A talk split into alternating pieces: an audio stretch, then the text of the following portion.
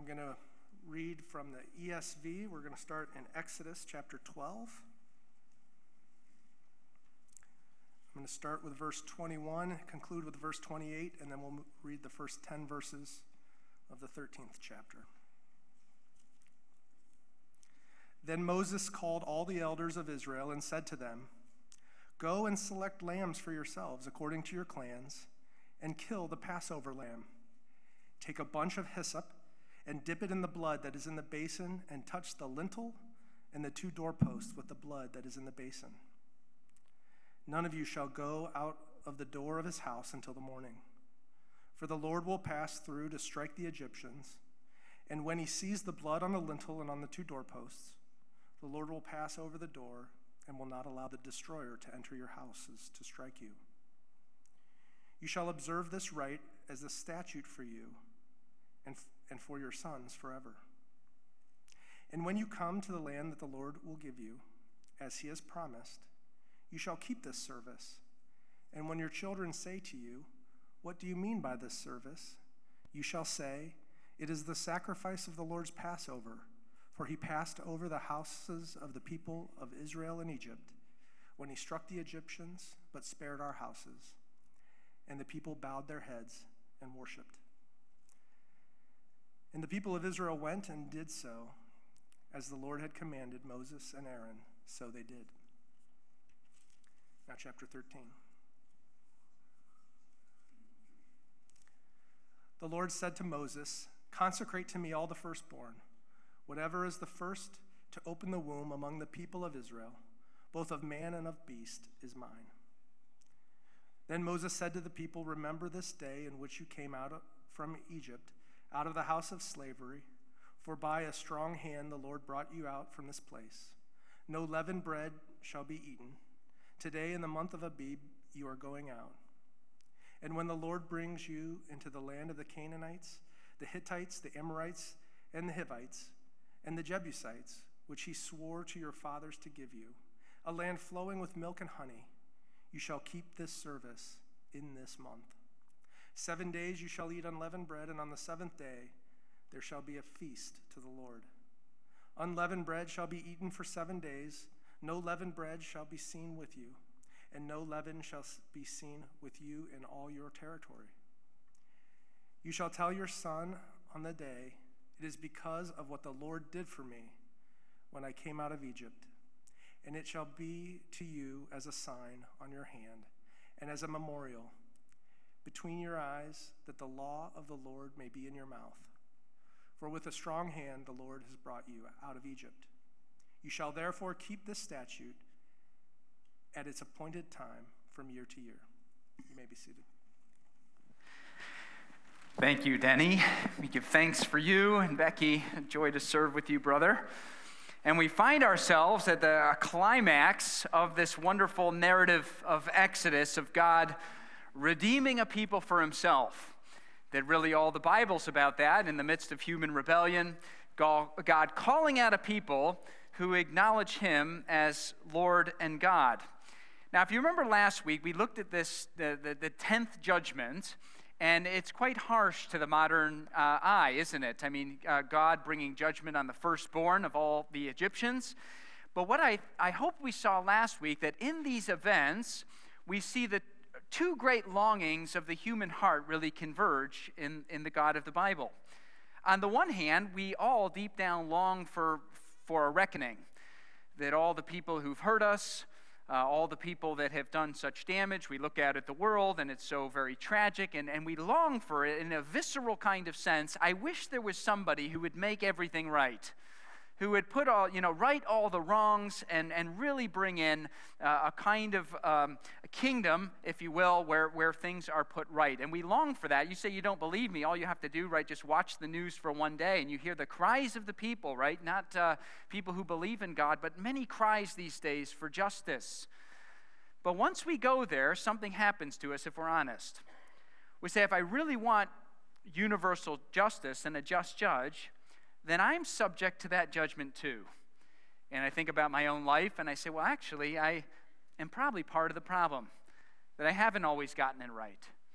And that's where the second great longing of the human heart comes in that if only that that person who could make things right would be also merciful and gracious. And you'll see that woven throughout the Bible, right? That God is just. He's the one figure in the cosmos who can answer our inward call for a real reckoning. Uh, he's the one who's outside of our system, who says, I've made you, you're my creatures, my will will be done, that I'm perfect, I can execute judgment. And that's what he does against the godless Egyptians, the prideful, enslaving, cruel Egyptians. But in the same way, the same narrative, God provides for his people for a way out. He says there's a sacrificial substitute. When you sacrifice a lamb and you sprinkle the blood over your home, you can rest behind and under the blood of the lamb and be spared.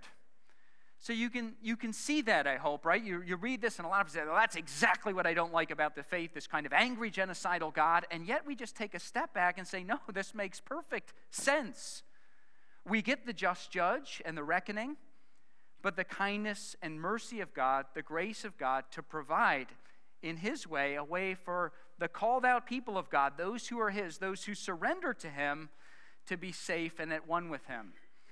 Now, we've asked for several weeks now, why is this so dramatic? I mean, there's been quite a buildup. I don't know how many weeks actually we've been in Exodus, but you say we've gotten to the 10th judgment now. Why is God doing this? I mean, frogs and gnats and flies and boils. I mean, it's all a bit much. And I, I, I think, I mean, God's saying something like this The people, you people, my creatures, are so s- simple and you're so easily distracted that I've made this so dramatic so you know that I'm real.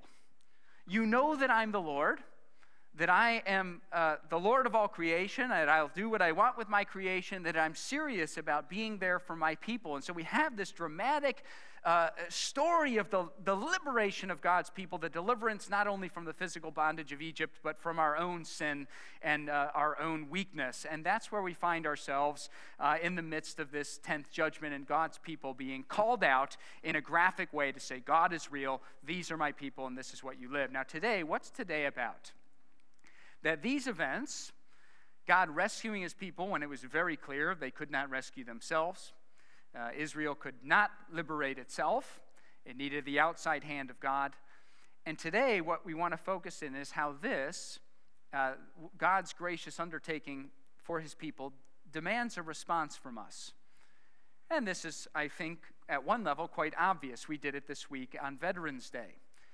When people do so much for you, and by their sacrifice and their action, that they give you a quality of life that you couldn't have achieved on your own, the natural posture in that way is to uh, remember them and to give thanks, exactly as we did on Veterans Day. Now, if that's the case in human affairs, how much more is that the case in cosmic affairs?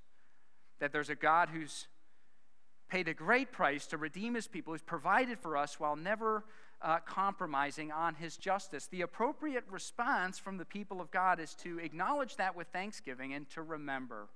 And that's where we'll harbor a few uh, moments here this morning. So, three main themes. Firstly, the, the major response, as we'll see, to these events God wants his people to remember their salvation. You say, even if you're not a particularly good reader and you read this, it's going to pop out in a way that's uh, right there for you how many times this notion of memory and remembering the events of the 10th plague and the deliverance of God's people. So, how about 12 14? This day shall be a memorial day for you. You shall keep it as a feast to the Lord. 13 3, right? That this is going to be uh, a memorial for you. How about uh, 13.9, the same kind of language, that this is going to be a memorial for you.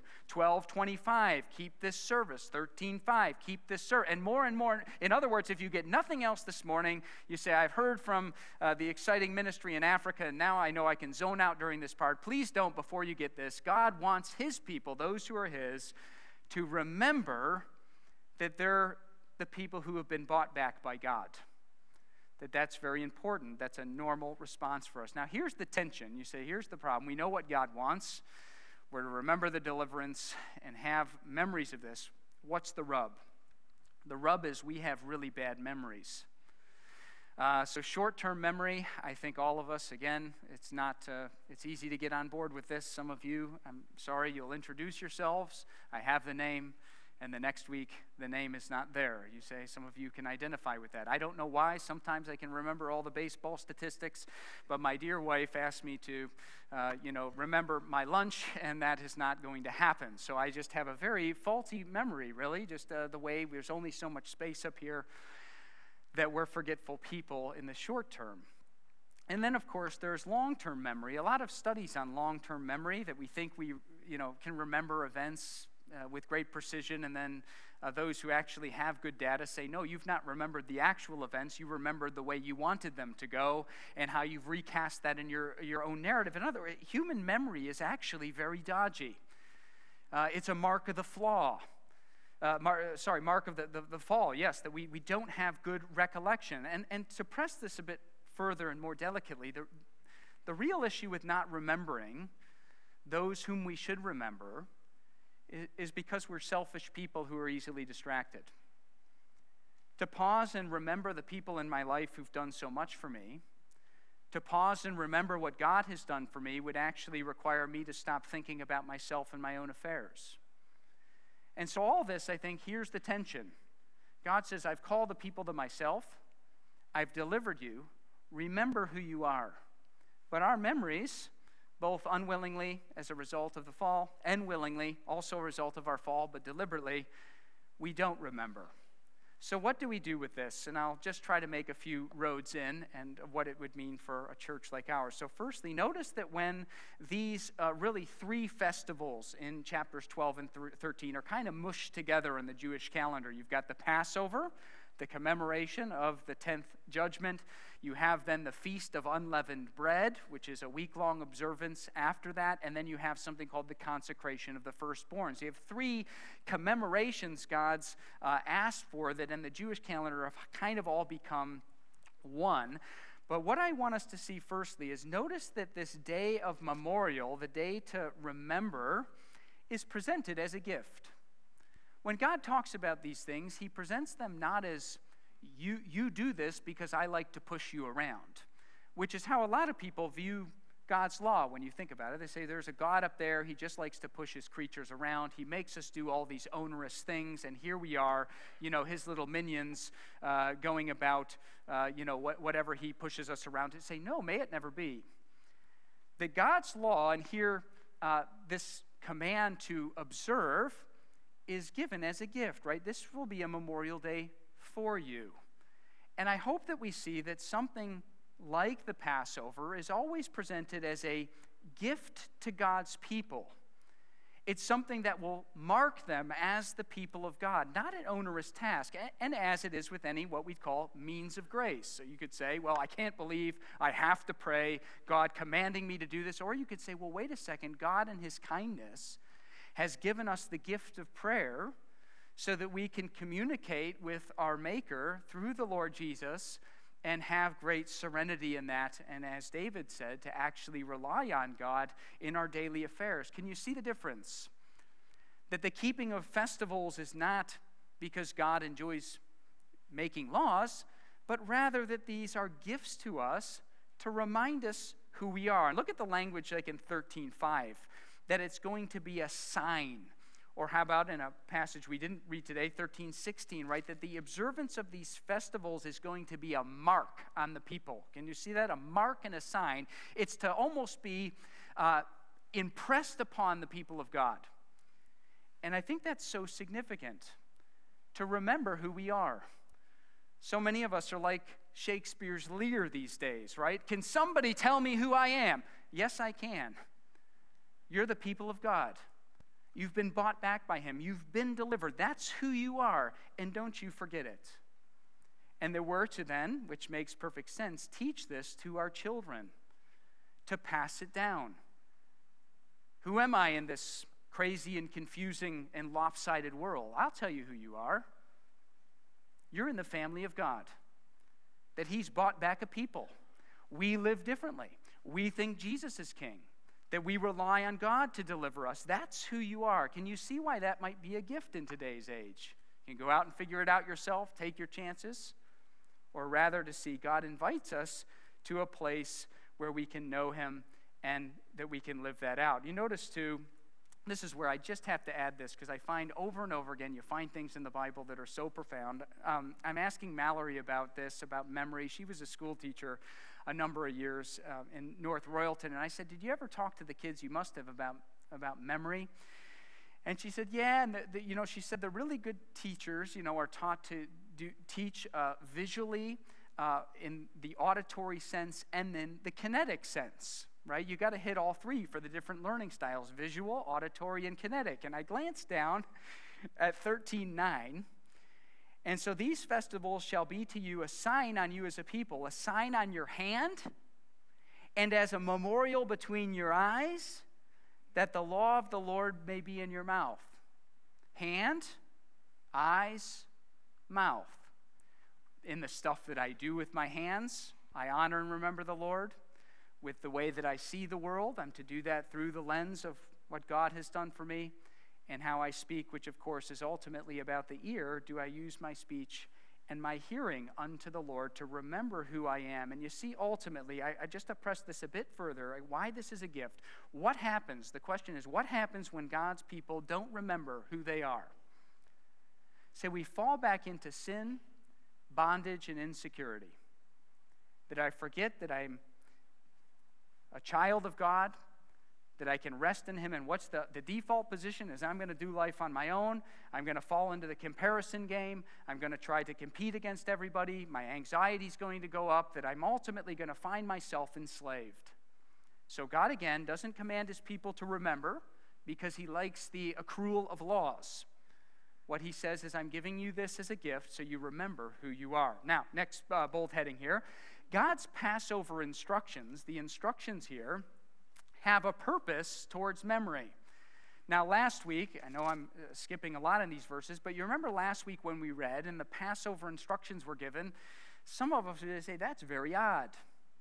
Uh, why would God ask the people to uh, pay attention to these details? God cares about the details because in those, too, are a gift to the people so that we can know who, who we are. I would call these, again, to use the modern term, these are mnemonic devices. That the Passover is loaded with little aids to help the people of God uh, know who they are. So take a look, 12 and verse 5, the instruction that the lamb that was to be sacrificed was to be without blemish very easy. Say, okay, I'm going to find a lamb that's flawed. You know, maybe it's got some kind of imperfection, that it's not completely healthy. Uh, maybe it's the kind that uh, might not have very good meat on it. Uh, God says, no. You're going to get the costly lamb to remind you of the costliness, the costliness of our salvation, what God did for his people. So, a lamb without blemish. Notice 12 and verse 8 that the lamb, you say again, looking at this, the lamb had to be roasted rather than eaten raw or boiled. Say, what? God, really? I mean, we're to, you know, you're doing, and, and you've got very specific cooking instructions as to how we're to do this? Yes. Why? Because the pagans, believe it or not, did eat raw lamb. And if you boiled the lamb, it would require that it had to be chopped up, whereas if it's roasted, you could roast the whole lamb. And so God says the lamb's to be roasted, so you're different from the non believing world in how you eat your meat, and that that lamb was to be intact for reasons we'll see in a moment. How about again 12:8? What kind of seasoning? Well, bitter herbs. Well, can't, can't we use the good seasoning? No, the bitter herbs to recall the hardship that the people of God experienced in Egypt. 12:8 unleavened bread that you weren't to put any yeast, no leaven in the bread. Why? Because they had to make a quick exit. You can't be waiting for the bread to rise. And so you pause here. You think how smart God is. These are really good teaching devices. Can you imagine little Samuel coming up some centuries ago and, you know, Dad, this bread's nasty. Uh, why can't we have the nice moist loaves that we normally have that rise that actually taste good. And now we've got this you know this lousy cracker. My son god's given us this to remind us how he delivered us from our enemy and we're to think about what god has done and how god's timing is perfect. And we should be less mindful on physical things and more on spiritual things. Or how about, you know, here comes Miriam. Mom, mom, I, I can't stand the flavor of this lamb. Why couldn't we use the other spice? Oh, my daughter, say life's very hard without God. You'll find yourself in bondage to yourself and in bondage to other things. But that's not who you are, my dear girl, that you're in the people of God. God's bought you back. And we should always remember what it's like without God. It's very bitter indeed. And that's what we're remembering today. Can you see that? God giving us mnemonic devices to help our frail minds remember who He is. A couple more things 12 and verse 3 and verse 6. And this is profound. You could give a whole message on this. But there's a pivot actually in 12 3 where we're tell, you know, we learn here to tell the whole congregation of Israel. Get the same word in 12:6. When the whole assembly of the congregation is together, right? That this festival of the Passover is to be celebrated by the congregation. This is a new word. First appearance in the Hebrew Bible from this point forward. You get it a ton between uh, Exodus and through the book of Joshua. Prior to this time, you get a lot of Israel, you get a lot of the Hebrews. But here you have the community of God.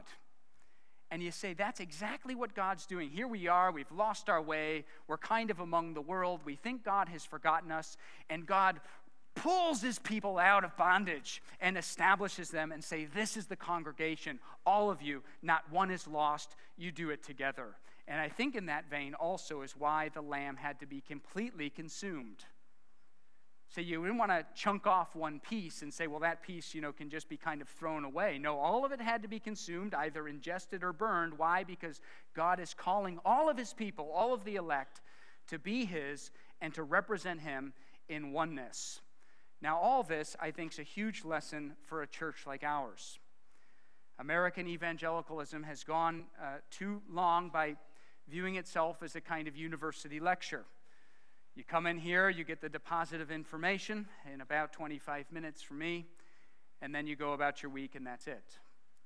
Say all along, and I think we're going to have to be thinking more and more about this given the trajectory of things, but really doing life together, to really being one people of God in an embodied way doing things, reminding, teaching our children, being very deliberate about that, remembering, actually remembering who God is in the busyness of affairs, and taking more attention to being embodied.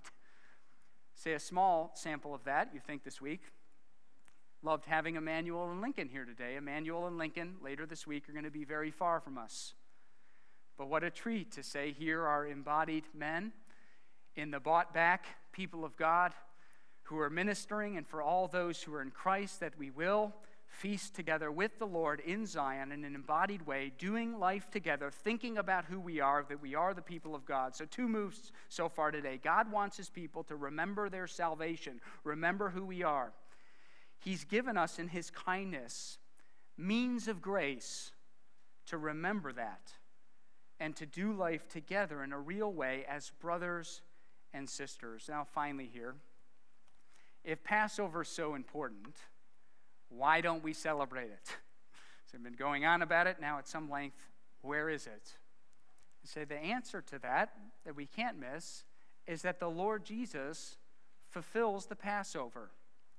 All four gospel writers say God could have picked any day for his son to be crucified, right? Say any day of the year he could have picked his son to be crucified. Jesus is crucified on what day? The Passover all four gospel writers, the Lord's Supper is the Passover meal. John's gospel, you know, makes point of mentioning that on the cross none of Jesus' bones were broken, which coordinates with Exodus chapter 12 that none of the lamb's bo- bones were to be broken. 1 Corinthians 5, we looked at last week, Christ is our Passover lamb. And you see how scripture is one story the blood of the lamb, right? Jesus fulfilling the Passover. And now this is lost on the modern ear that this is where we've been spoiled by reading this too many times. For centuries, these Jewish men knew what Passover, right, was about and how it was to be celebrated. And there they are the night before Jesus is betrayed. And Jesus says, You know, this is really about me. It would be like me standing up in about six weeks' times on Christmas Eve to say, you know, I think you all probably think that this day is about Jesus coming in the manger, but I got something to tell you. It's really about me, and I'm fulfilling Christmas Eve. You'd say, yeah, this guy's got a, you know, we got a place for him. Um, but that's exactly what Jesus does. That God, in his perfect orchestration, Bible is one story justice of God, the mercy of God, people of God resting under the blood of the Lamb, God providing the Passover lamb, and Jesus saying, You know, I, you, the people of God, now can, can rest in me. That you don't celebrate that Passover, but actually there's something you do now. And it's the sign of the Lord's Supper. You see, the Lord's Supper is exactly the fulfillment of Exodus 12, right? It's a sign for you. The word sacrament that you've heard, you say, is this Roman Catholic? You say sacrament's the Latin word for a sign. It's a sign to God's people and his kindness. Say, oh, yes, this is who I am. Jesus did die to reconcile me as I trust him as Lord and Savior. I'm inwardly renewed and spiritually renewed in that, that truth. And I go out into the crazy world and all the busyness, and I'm, I'm going to lose my way, and I'm going to forget, and I'm going to do life on my own, and I'm going to be insecure. And then I remember, oh, yeah, that's, that's who I am. And if you're in Jesus, if you've surrendered to Jesus, that's who you are. That you're secure in Him. You're not playing the world's games, not competing against anybody. You're not scrambling to find your way, but actually, you're in the people of God.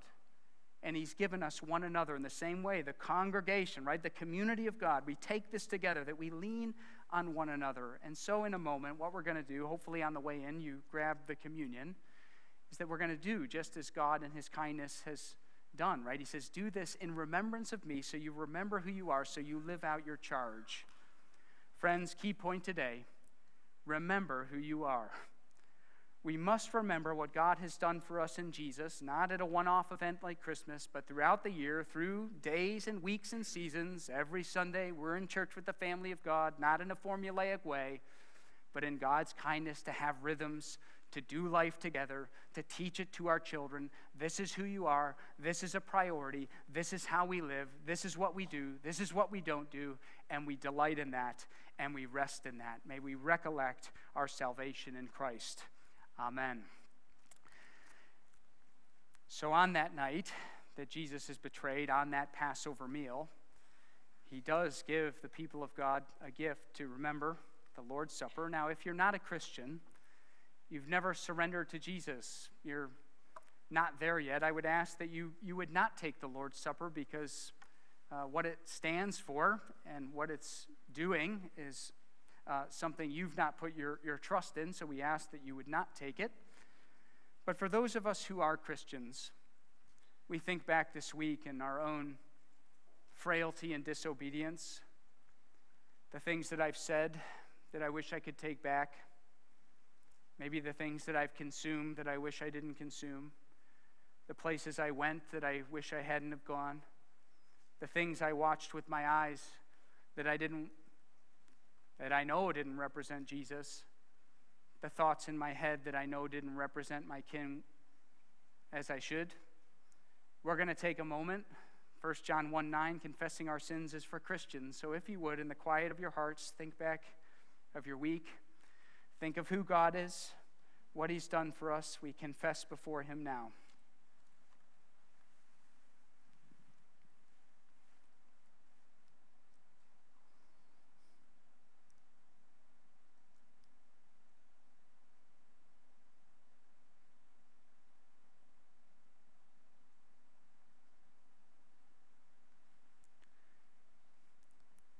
Thank the Lord that He doesn't leave us there, but that we have an assurance of pardon. And so, if you would, if you'd open the top tab of the communion.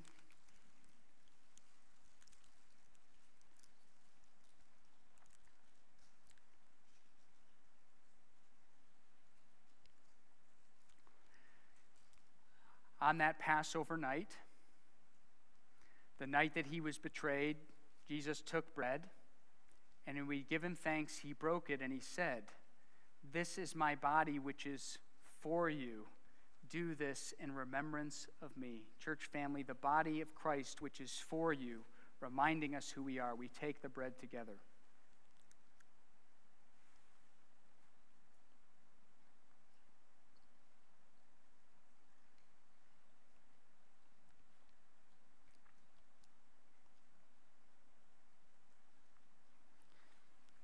If you would, peel back the second tab.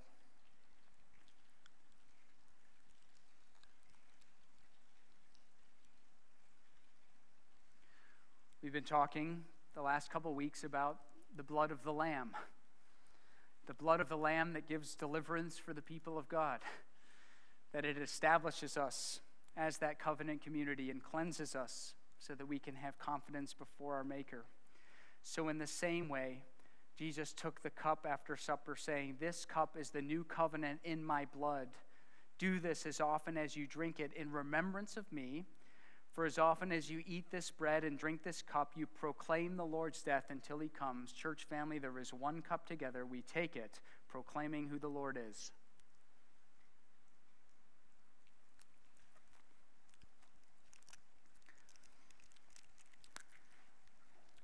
Father, we thank you for giving us in each of our hands your word that is not a bunch of chopped up, randomly assembled stories, but in a real way, these last couple weeks, to see you've been writing one story that you've called the people out of darkness and bondage to yourself, that you are our God and we are your people. Lord, we forget you far too often. And this week, Lord, I pray that as we're tempted to be more mindful of worldly affairs than you, that you would bring us back to who we are in you, that we would remember our great salvation. We thank you today in your supper that you've renewed us inwardly and spiritually, that we would live differently by acknowledging you as King and how we conduct our affairs, that we'd say, Oh, we represent you as the way you'd want us to represent you. So, Lord, to that end, bind us together as a church family. Help us to live out our calling. Maybe we be, we be mindful of, of your work, who you are and who we are. We thank you for the provision of the Lord Jesus, our Passover lamb. In his name we pray.